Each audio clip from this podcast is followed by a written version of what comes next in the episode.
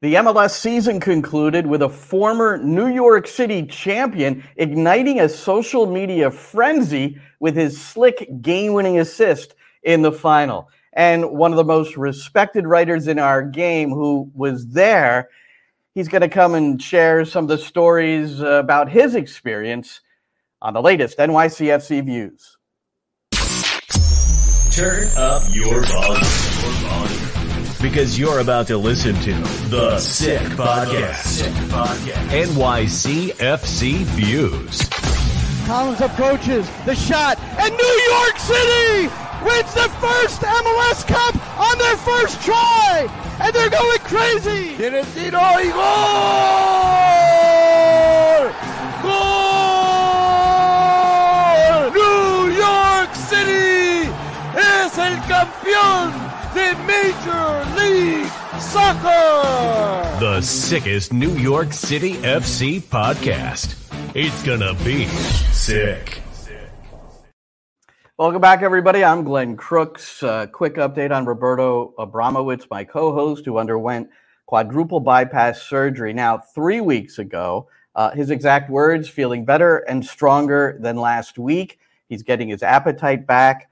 Uh, that's been difficult for him, but uh, he looks better, sounds better, and uh, feels better. I know he appreciates all, all, the outreach. Well, I know we watched this one. Columbus Crew uh, winning their match on Saturday night against LAFC, the defending MLS Cup champions, in the final. And uh, the thing I, I, I would say at the top here about this game is that statistics, in particular of late, possession statistics, don't always – tell the tale. But in this case, they very much did. Columbus had 62% of the ball, but it's what they did in possession that really stood out. And you, hear the words possession with a purpose, and that was personified by Crew SC. All right, time to welcome in a guy who he knows how to share his story. Been reading him for years. He's one of our top writers here on the American Game. Uh, you can read most of his material on uh, MLSsoccer.com. He was at lower.com uh, stadium uh, for this match and uh, also for the build up to it as well. Let's say hello to Charles Boehm. Charles, How what's happening? Hey, man. Very, very glad to be here with you, Glenn. Well, thank you so much. And I, and even as of today, it's Tuesday, and more things are coming out uh, around MLS and around this game and I just uh, and I haven't had a chance to read it, but I know you just published uh, late on Monday, uh, and it was entitled "It Takes a Village," talking about Crew SC. So it really is sort of a wonderful. I don't want to call it a fairy tale; that's too trite, but it has that kind of feel, doesn't it? It does. It does, and it's it, for for more than one context. You know, you have a team that.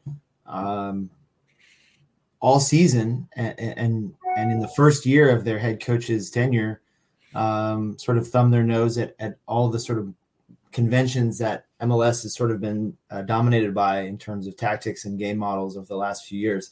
Uh, they want the ball, and they want to beat you with the ball. They don't care if they if they concede goals every once in a while as a result.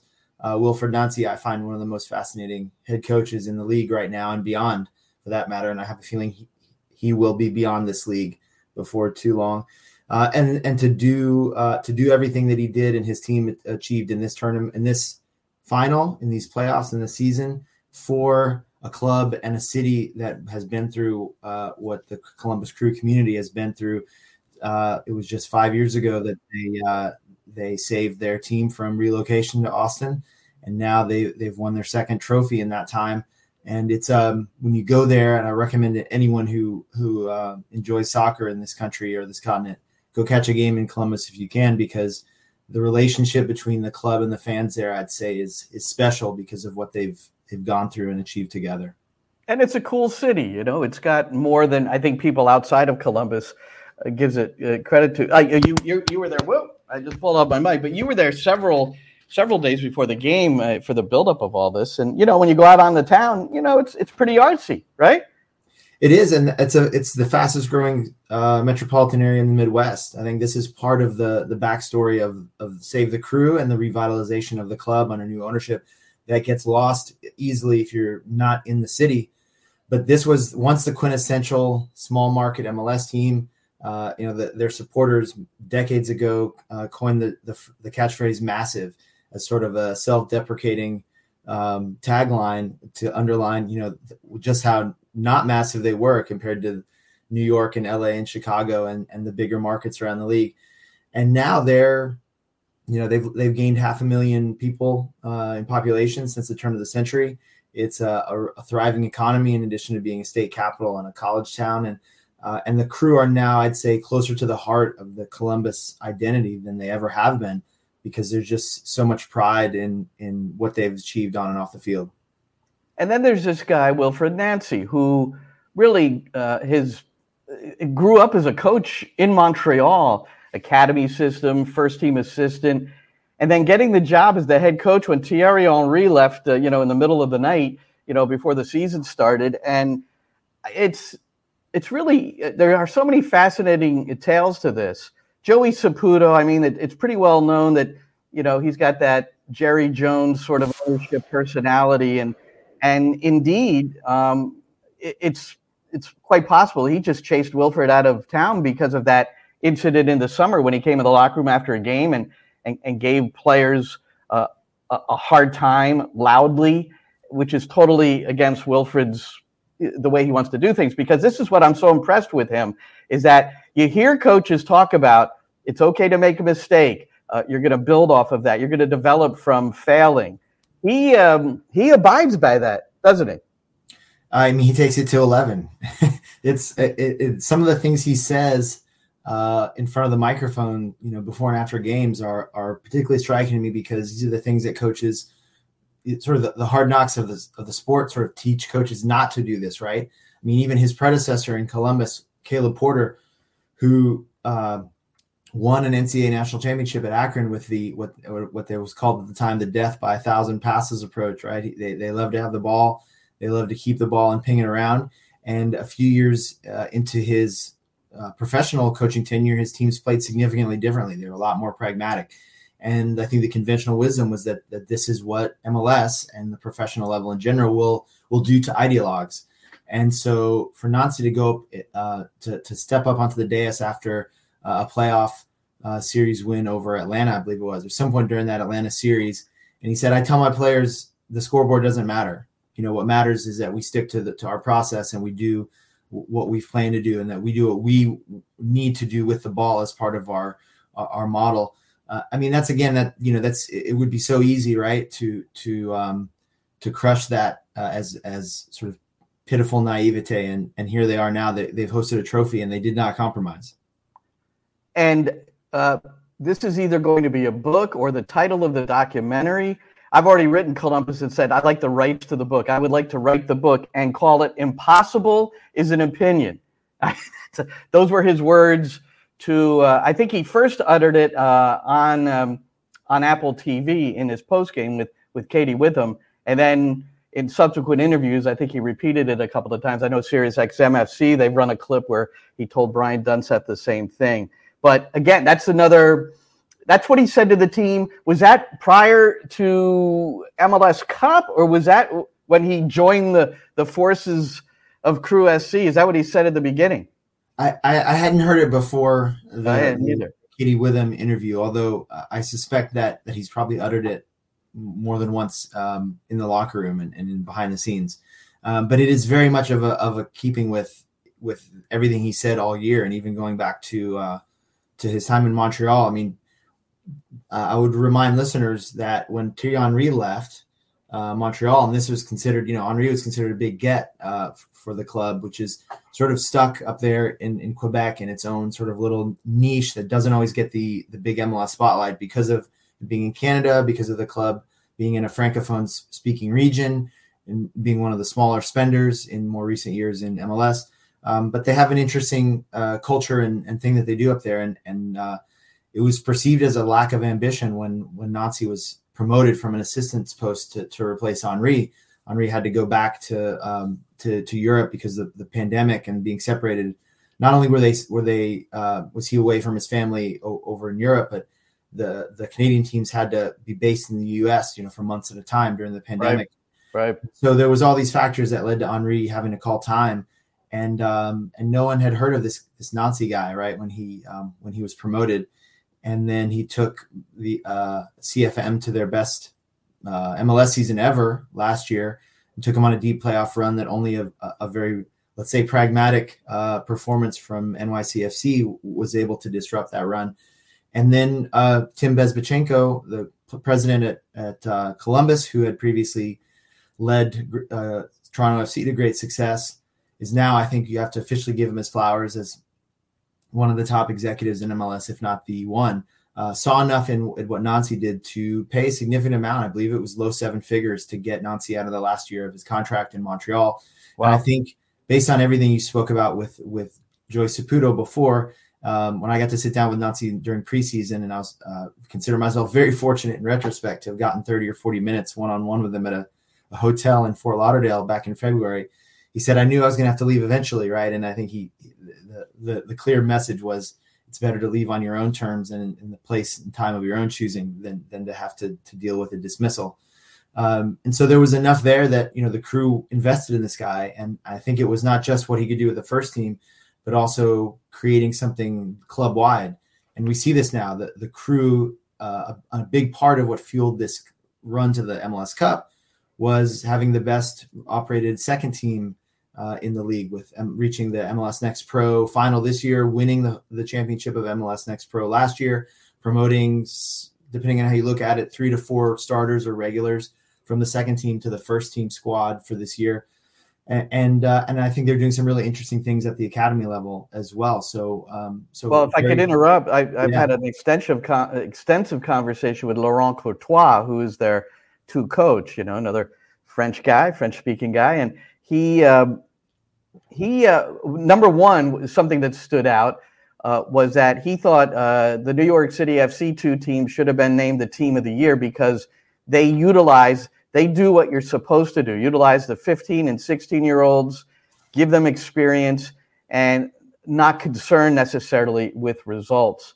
And he takes the same sort of tact. I remember asking him about defending uh, the championship because I spoke to him um, about mid-season this year, and he said, "Well, I don't even think about that." And again, another another guy, you know, somebody could just say that, and you go, "Yeah, sure," but true to form and seeing how some of his players from 2022 contributed in 23 there's definitely a good thing going there. Tim bezbatchenko right now is the executive uh, he's he's got to be considered the top guy. And it's not just the first team as, as you said it's from from top to bottom. So and i, I know a number of coaches in, in uh, montreal uh, charles so they all knew who nancy was uh, many of us maybe didn't didn't have uh, much familiarity and Montreal couldn't lose this game. Uh, Marc Dos Santos, uh, he, has got uh, all his, he's from Montreal, and uh, he and Nancy are very close, and he's an assistant for LAFC. And, but he got the short end of it this time. I saw they had an extended hug after the game. I'm not sure what Mark said to him, but I'm sure it was complimentary.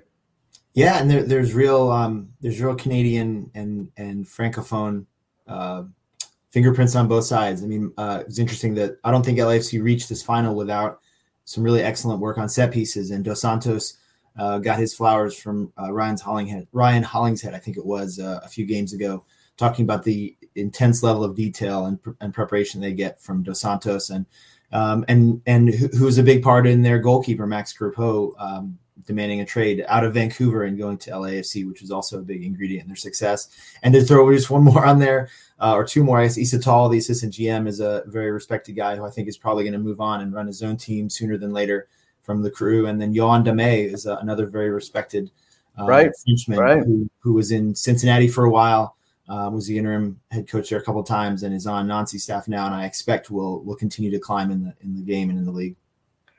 Two players I want to focus on. Uh, one's a former New York City player, but first, uh, Darlington Nagbe. And you tweeted a story that you had published, uh, I think a couple of years ago, or maybe a year ago. I, I can't quite remember. Years, yeah.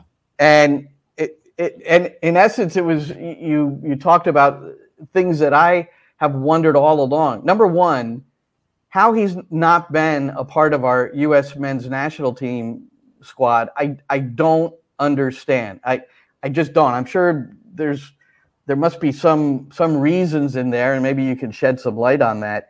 But here's Giorgio uh, Chiellini, who announced his retirement today. By the way, uh, the LAFC central back, the Italian legend, uh, talking about Darlington Nagbe after the game. And Shane, if you could put up the quote, so if you are watching this, you can read along. Uh, Chiellini about Nagbe, I've never faced him, but he is an example for everyone and every player that he's played with. Watching the games of Columbus, you can understand how important he is as a player and as a good leader. He has good value and he brings you value. He is a hard worker, very generous, and helps all the teammates close to him to play better. Eh, you, I mean, what better midfielder is there in MLS? And you might even say in the United States of America. And uh, so, shed some light on this, Charles. Why the heck has he not been controlling and patrolling the midfield for the U.S. men? It's it is one of the most intriguing, I think, uh, personal stories of of my my life in the game. Uh, you know, writing about this game on a full time basis, um, and there's a little bit of I'm not comparing him as a player necessarily, but the the the sort of offbeat personality and unique skill set he has, I occasionally find myself thinking of uh, Juan Roman Riquelme, who you know, sort of your favorite player's favorite player, right? A, a cult hero for Argentina and for Boca Juniors, who somehow never really reached the heights maybe that his talent would seem to to have given him the possibility to in terms of where he played and the, the numbers he racked up in Europe and Nagbe's never been to Europe, but he's one guy who everyone who's played with him or against him will tell you this is a rare, special player. I, think he's probably, I can easily say, the most press resistant midfielder that I've ever seen and probably MLS has ever seen. Um, his technical ability, his, his IQ, they're all off the charts. But his own personal story is that um, this is a guy whose dad was an, a professional player, a Liberian international. Um, who had to leave Liberia and, and emigrate to the U.S. And, and, the kid and his family, Darlington, and his and his family grew up in uh, in the Ohio, Cleveland, Ohio suburbs. And he, he's a private guy. He doesn't really open up in interviews very often. Um, he can do a media availability without really saying too much of note. Um, but at the few occasions that that he's spoken freely, he's done some podcasts with fellow players or former players and that sort of thing. And um, this is someone who values family life a lot, and his he's got several kids, and um, he values very much being at home with them every night, and and doesn't want uh, to be away for long periods the way that his dad had to be away from him uh, in his childhood. And so that's kind of always informed his professional decisions. You know, he's uh, he's moved from Portland to Atlanta, and then from Atlanta on to, to Columbus. He's won MLS Cups in all three clubs and Ohio is home for him, and he doesn't feel the need to prove himself um, or to prove anything to anyone else uh, by going and playing in the biggest league he can. He simply is, has, uh, you know, chosen MLS and chosen uh, daily excellence, and doesn't want to be anywhere else but Columbus, and and is going to be there for the long term, and doesn't need to be the highest paid player on, on the team. I believe he's right now a designated player, but he, his salary can be bought down if they decide to to go get another big signing. Um, and and the way he plays too is, is incredible because for so much of his early career in MLS, um, coaches and everyone around him were sort of trying to coax him into this attacking juggernaut because his technical ability clearly uh, seemed to be at that level to be an elite attacker. But really, where he's found his his zone is is just running the midfield. He, he doesn't need to be the guy racking up numbers or playing the final pass. He is just the most ball secure, um, game regulating type of player that that exists in this league. I would say. Yeah, somebody put uh, not a heat map, but one of those uh, maps that show the direction of the passes, the distance of the passes, and it's incredible. There's arrows in every direction, and every one of those passes, I think, with the exception of two. But then you have some incredible. I don't know if it was 92 out of 94. I, I, I don't have it in front of me, but the fact that he, you know, his passes are multi-directional. But are you suggesting then that it's more his decision maybe not to accept an invitation to the national team versus Greg Berhalter or his predecessors not wanting to include him. I do remember a story once where he turned down an invitation because something was happening, but that so that wasn't an isolated incident. That's really that's really him.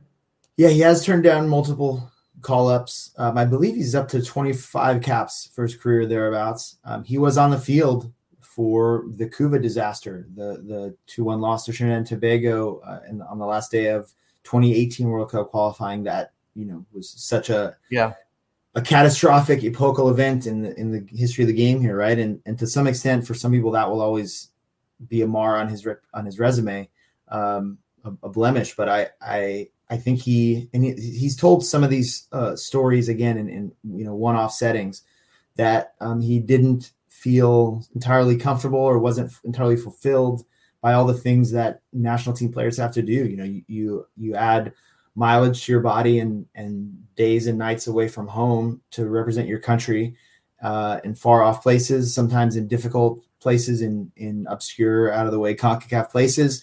Um, he you know told a story about having to you know brush his teeth with bottled water in in St. Vincent uh, for World Cup qualifying there, where it just didn't necessarily feel like I think something that he felt intrinsically driven to do um, which is again that's right that's so different right? The average professional player is just hardwired to to to crave and lust after right. a, a place with the national team. It's it's a it's it's a patriotic experience but it's also a, a, a, sort of a box you're supposed to check if you're an elite player. And i just don't think he has that sense of drive on the same level as most guys which makes him all the more interesting to me even if it's infuriating to a yeah. typical national team no, fan. it is yeah, no, absolutely. And, and Jimmy Conrad, he tweeted out, uh, he put uh, Nagbe on his MLS Mount Rushmore, which, you know, that's he, he's of high regard. He also won an NCAA championship at Akron to add to his uh, trophy case. So that's uh, that's Darlington Nagbe. Now, Malte Amundsen. So this is, you know, quite a story uh, for New York City fans you know you're hearing the the normal and you're seeing it on uh, social media we let him go you know that that sort of thing. Uh, but for whatever reason it's worked out better for him in columbus. Although uh, with new york city fc um, he had uh, his first year 2021 they won the mls cup. He uh, played in 32 games started 14 of them a goal and three assists. He played in the uh, maybe the most important stages of mls cup at portland the final uh, when he came on as a, a, substitute in stoppage time. So I, uh, the pass he made, uh, you know, for the second goal um, was uh, was a thing of beauty, and I, I saw it. I put something out right away because my thought was. I am begging for players out of the midfield to see passes like that more frequently, or for teams to set themselves up off the ball so those passes can be made, baiting the defender, and it seemed like it was all set up. It was something that they had talked about, maybe had even worked on together, him and Yeboah. And uh, what can you say about Malte Amundsen? Yeah, and that's it's it's fascinating on so many levels. One, this is the essence of, of success in MLS. Um, and the crew should show that. Yes, they went out and splashed out on Cucho Hernandez. They splashed out to, to, to bring Diego Rossi back to MLS from Turkey. They've made significant investments in off-field infrastructure. Money does matter in MLS. But true success is hinges on your ability to identify value elsewhere in the league and to maximize the assets that you inherit uh, on your roster. And there's so many examples of that. I mean, uh, Amundsen was, I imagine, for NYCFC when they have they felt they had needs elsewhere in the squad. The crew were in a position where they were they had a, a, a catastrophic injury to Will Sands, who, who was one of their left-sided defenders, who who uh, I believe ironically uh, a New York City FC academy also, product. Yes, yeah. exactly. Uh, and and they traded away uh, John Mensah, their, their club captain, the center back, and a, a, real leader to to the Earthquakes. So they were short in the back, and and they were really willing to part with a set of assets that NYCFC probably felt they could better apply elsewhere on their squad. Uh, so it's obviously it's it's it's probably tough for people like me to to look at these kind of deals in hindsight and question, but you can say that about Minnesota United trading away Christian Ramirez, who, who ends up yeah. becoming an MLS Cup champion, and and and others other examples around the squad. So um, so that was I think good management on, on the part of the crew, and also uh, a player like Amundsen really seizing his opportunity in a in a system that I think incentivizes players to be brave, and and Nancy loves that word. He loves to talk about bravery and courage, and in the eyes of another coach, I think that game-winning assist by Amundsen could easily be branded a Hollywood pass and uh, uh, a waste of possession, effectively a turnover. Right? You're you're you're trying to split the the center back and the and the right back for the opposition with a 60 yard through ball uh, that in in eight out of ten situations maybe rolls out for a a, a goal kick or a, a, goalkeeper's easy easy take. Um, but in that moment, and, and, there's some smart people on Twitter went, went, back and found other examples of him trying to play that pass. There's clearly a pattern of play that they're rehearsing there. And in general, I think you know we don't. This is a generalization, but in the United States, um, a three-four-two-one formation is not necessarily a default. It's not something you see a lot of teams try to play. But a lot of the, you know, possession gurus around the world will point to that system as right up there with the Dutch 433 as the type as a as a position as a shape that gives you these opportunities for relationships, triangles, combinations. And the, the crew are not just passing the ball around their center backs and their, their back three uh, to, to, to dominate the possession stats the way they always do. They are circulating to all 10 field players. They're looking for seams, they're probing, they're trying to pull opposing defenses out of position. And there you saw, I mean, Hollingshead has been one of the best weapons for LAFC in these playoffs, but he was exploited and clearly targeted. And Jeff Rueter over at the Athletic did a great uh, at length breakdown after the game of, of, of what the crew did. But they took a, a, strength of LAFC's and turned it into a weakness um, by creating those those different combinations and pulling apart Hollingshead from his center backs and and isolating him out there on an island with his uh, his winger Olivera uh, tasked with doing a lot of pressing further up the pitch. Yeah, Jeff's uh, article really uh, points it out clearly. John Rojas, uh, one of my friends and colleagues, who actually uh, was my co-commentator on the MLS Cup at Portland in 2021, the New York City FC Network. he he wanted to make sure he said everybody's focusing on the Amundsen pass, but look at what happened before that, and it's uh, it's true that um, it was uh, it was the, uh, a magical goal done in what you would have to say at least in 2023, the the Columbus way. Now there's a so that's for MLS Cup. Let's pause there. Uh, Don Garber gave his, uh, his State of the League address. Uh, you were there for that anything that stuck out to you from from that when when you were listening did you go like oh huh yeah so we were all eager i think to see um, what uh, tidbits he might share uh, about the overall state of roster investment ever since messi's arrival in mls um, there's been a kind of a litany of csos and decision makers and executives basically predicting more I think openly on the record than I'm used to hearing that that there would be significant changes to roster regulations this winter. That that that there was a real sense of opportunity that the hype and the tension that Messi generated could could sort of finally coax an, at least a critical mass or voting majority uh, um, over the line to to open up the purse strings and, and maybe be a little bit more aggressive. And remember now we're less than three years away from World Cup 2026, which everyone has for years been been pointing to as this uh, watershed moment and this opportunity. And so uh, the we got confirmation that there will not be a fourth designated player slot, right. um, which there's there's um, there's a there's a CBA element to, to all this too, right? The the players right. union has to sign off on on significant aspects of the the way things are structured but in general, the league also has a lot of uh, power to, to change this unilaterally, right? I mean, the, the norm has always been that there's a, a significant number of owners that are that are holding back um, the the the purse strings um, for reasons for competitive reasons, for financial reasons, and, and a combination thereof. So so we didn't get necessarily the money quote from Garber about spending more on players, um, but there was a lot of talk about schedules, and I thought I thought he, you know, sometimes he's speaking off the cuff, and sometimes he's dropping Easter eggs for us that turn out to have been um, notable, often in retrospect. Um, and right now, we have a metaphor I've used constantly here. MLS is facing uh, a, a, situation with a queen sized blanket on a king sized bed, right? They they want to have a Leagues Cup. They want to have this month long tournament with Liga MX in the middle of the season. They want to keep to a 34 game regular season with as few midweek games as possible because midweek games always draw less at the gate and are less popular among the fans who actually pack the stadium. And remember, stadium revenues are still the the, right. key revenue driver for the league. Um, but then they also want to, uh, you know, you you want to have um, a proper preseason. You want to have a proper playoff format. They just expanded the playoffs to give Apple um, more, you know, re- more inventory for for playoff games, which are the most desirable properties. He, he made it pretty clear that the the playoff uh, format is not going to change. Did he not? Yes, well, it, or he's not ready to, or, or he's going to add more games.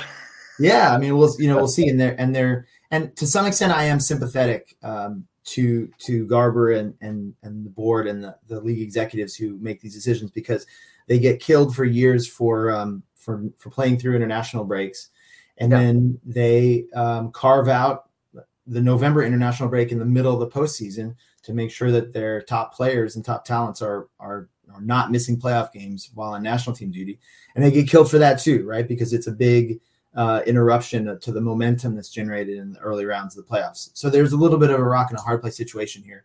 But he said, you know, they they they don't think they can afford to shut down the league for more than maybe a few days, or maybe I, imagine they'll reduce some of the fixtures during the Copa America on U.S. soil this summer. Yeah. They can't shut down.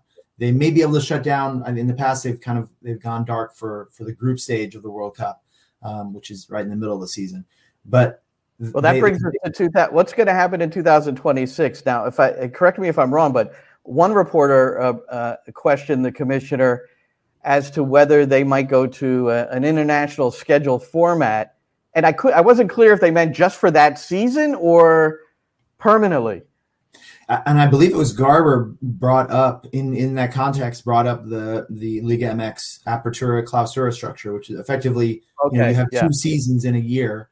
Um, yeah that that sort of give create two natural pauses rather rather than just one. And yeah. I, I was struck that that Garber, uh, I, I don't, I think he was the one who used that specific language unprompted, clausura apertura. Um, so that was interesting. And then he also sort of mused that possibly um, some kind of off-site event in warm weather locales would be needed uh, to get the games in because right now they're starting in February. I don't know how much further into winter you can start your your, your season when you know as it is now, Montreal and Toronto are starting the game, the, the season for a month or more on the road, right? Or Montreal have to go play on bad turf in the enormous uh, Stade Olympique to, to get home games before April because the pitch right. is frozen until then.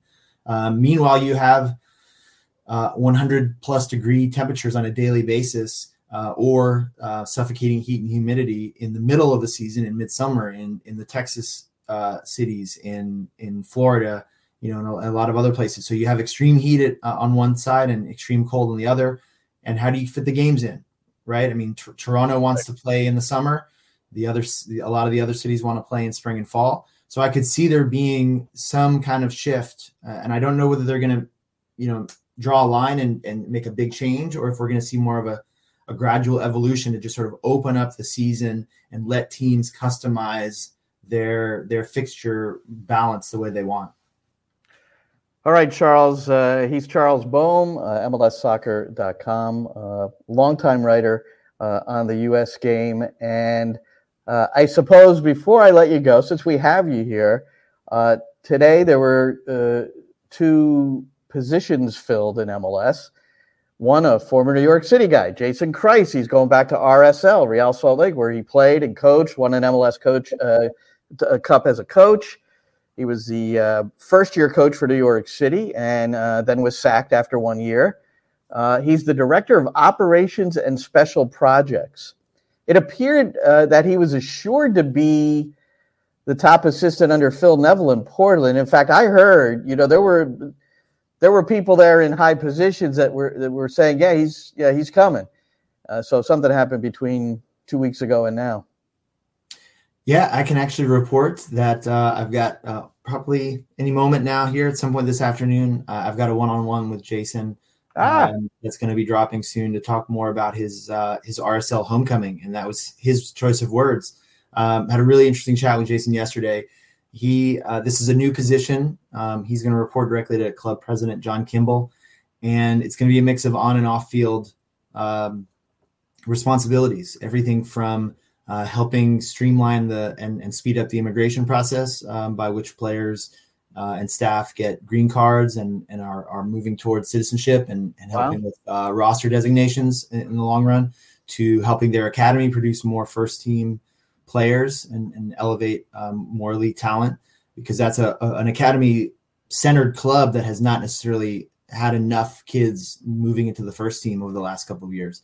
Um, he's going to be a resource for Pablo Mastroeni, who I think whether he liked it or not, Mastroeni has been is being assigned a, a new uh, technical staff with more experience uh, this winter, um, and then he's going to be working on learning the business side of things because, and this is interesting, I think for NYCFC fans, uh, Kreis feels that his um, his experiences at NYCFC and in Orlando drove home for him the importance of having um, a coaching staff and a front office and CSO staff um, and a decision making structure at a club that is fully aligned. And he did not feel that he had that uh, at NYCFC nor at Orlando with, with different changes in the executive level before and during his arrival in those places. And so um, I think that's that's a big factor in why he's taking this job. And he's he's no longer going to be at least for now. He's not going to be in the on the coaching carousel.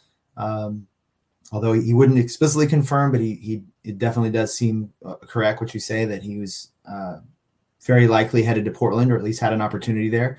But for him, uh, Utah became home for him and his family uh, while while he was at RSL, and, and this is where they wanted to be. And so now he's he's back there at our, at Salt Lake.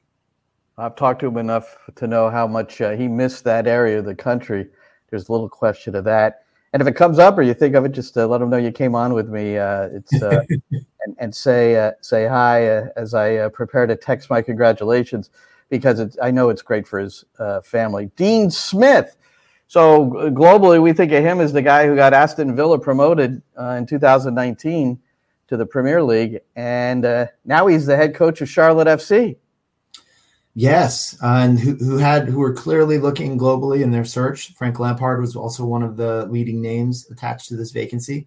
Uh, I I think they made a, a, good choice here, although the the lingering question remains whether Charlotte have the they certainly have international experience, right? And and um, their their uh, technical staff executives are are have rich experience of the European game. Do they have enough MLS know how? Um, to be able to apply the expertise of someone like Smith to this specific and often peculiar MLS context. So I think that question remains to be seen. Um, he will need to have people around him who can help him navigate the the quirks of this league. But when you talk about someone who can command respect in a locker room, someone who can uh, help with recruitment uh, of international players and help put your club on the map, I think it makes a lot of sense in, in, in that regard. And having coached at multiple levels on the pyramid, I think he'll he'll he'll probably arrive here knowing that he's getting into a different sort of ball game. A lot of New York City folks around that story. Christian Lattanzio, uh, he was uh, let go uh, in favor now of Dean Smith, and he mentioned Frank Lampard, uh, who uh, got his MLS playing career uh, going in in a New York City FC uniform. Well, Charles. Well, good luck with the story. We will look out for it. So the story uh, on Jason Kreis with Charles Boehm, MLSsoccer.com. Thanks so much for hopping on and uh, and sharing uh, some of your experiences. It was wonderful. Thanks, Charles. Always a pleasure, Glenn. So one, this is a week where um, there was some celebration for New York City FC, in as much as uh, on Monday it was the second anniversary of New York City winning MLS Cup just a couple of years ago. And uh, there's the celebration after the penalty. You see Chanot. There's Malte Amundsen, now the winner of two MLS Cups. Maxi Moralez, who'll come back from a knee injury. Talles Magno, James Sands, Alfredo Morales, who was so vital for New York City. He recently got his B coaching license, I noticed. Uh, LinkedIn, Ismael Tajouri-Shradi, who is a free agent right now. And there's Tati Castellanos, who scored the goal that game to give New York City the 1 0 win, converted his penalty. And Alexander Callens is not in the picture because he's the one that uh, that scored the goal. But then this, I have to give credit, kudos to, uh, uh, and I think Shane, do I have this one? This is the uh, uh, the Trey Fillmore uh, from Blue Balls Pod and he put out this thing. I was just going through some things this week. Apparently, we don't have it. Do you? No. Okay, I forgot to send it to him.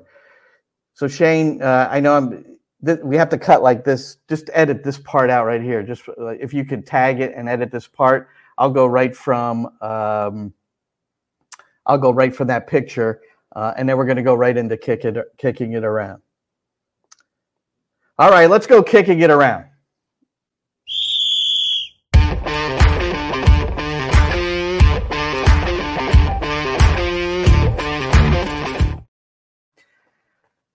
I'm uh, pretty excited that I have a future interview. Uh, the date is not set, but the commitment is there. Uh, Mark Geiger, who is the chief of referees in uh, uh, for pro referees, and that is for Major League Soccer, he took over for Howard Webb.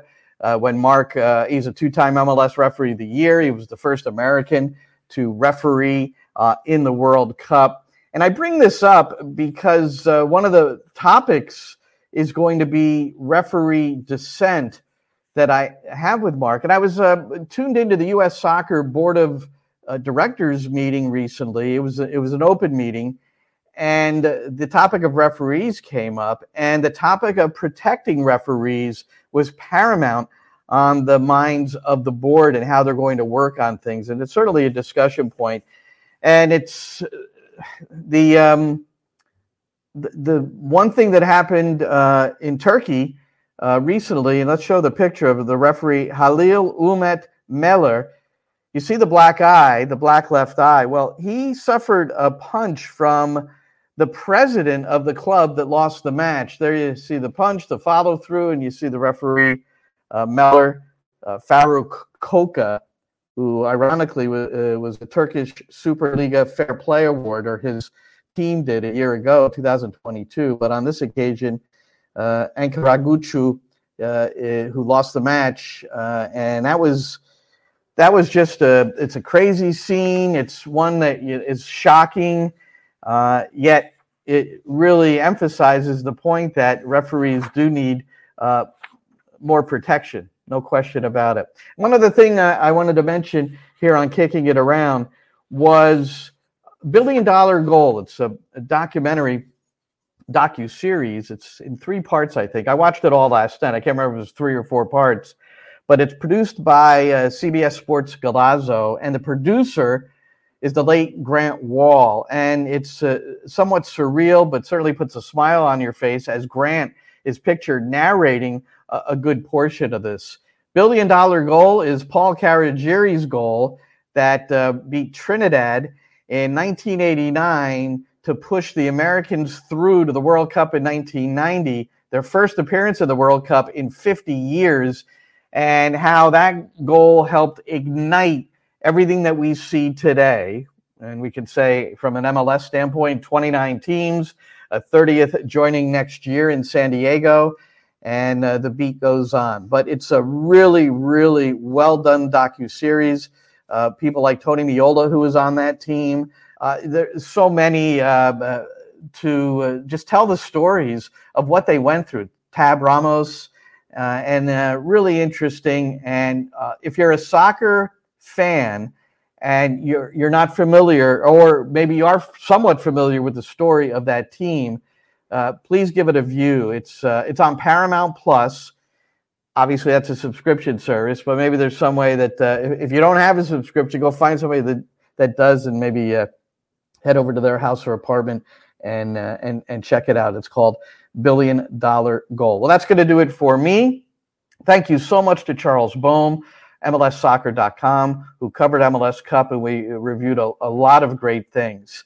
And uh, feel well, get better. Roberto Abramowitz, I'll give you the report each week until he's back here co hosting with me, Glenn Crooks on NYCFC Views. And that's a wrap. Hope you don't miss us too much until next time. Follow the Sick Podcast NYCFC Views on YouTube, Instagram, Facebook, Google Play, and Apple Podcasts.